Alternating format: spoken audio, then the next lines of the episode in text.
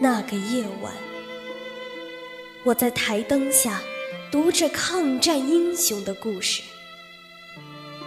我为那些英雄的事迹而感动着，而震撼着。我仿佛看见了记忆中的一片无边无际的鲜红，我看见了那些倒下的战友。血染的军装、泥土、山岗，以及无名的野花和弥漫着硝烟的晚霞。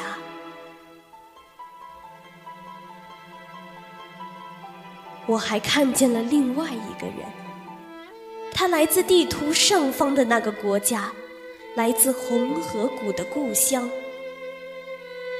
他的名字叫。诺尔曼·白求恩，他离别的是这样匆忙，就像故乡枝头的一片红枫叶，它飘落在中国的土地上。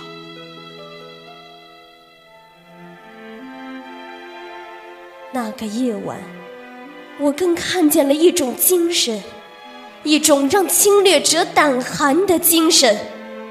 我看见了一面旗帜，一面被战火撕裂的红旗，依然牢牢握在他们的手中。他们正冒着敌人的炮火前进。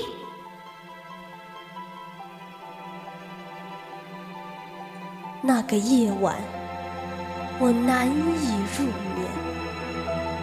我在想着他们，那些有名的，还有更多无名的英雄。他们之中，有的已经跨过了万水千山，却最终没能趟过死亡的河流；有的刚刚加入抗战的队伍，却被无情的战火折断了生命的翅膀。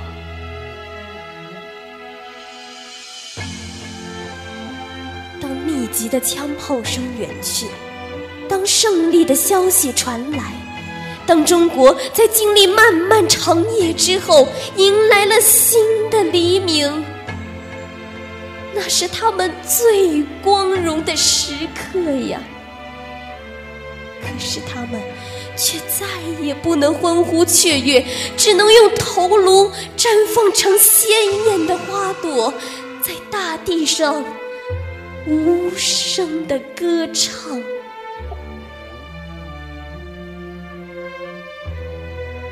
今天，当鸽子在蓝天上快乐的飞翔，当幸福的歌声像风一样在春天的指尖流淌，我们站在四月的阳光里。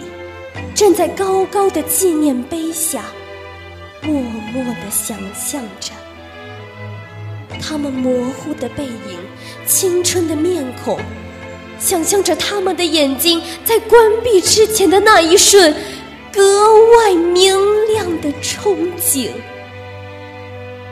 还有永远定格的他们嘴角的笑容。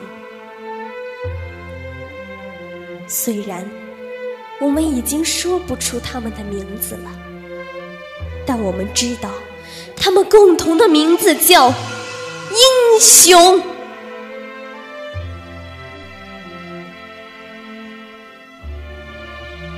他们的躯体不朽，已长成了满山的翠竹青松。的灵魂不朽，依然在我们的血液里。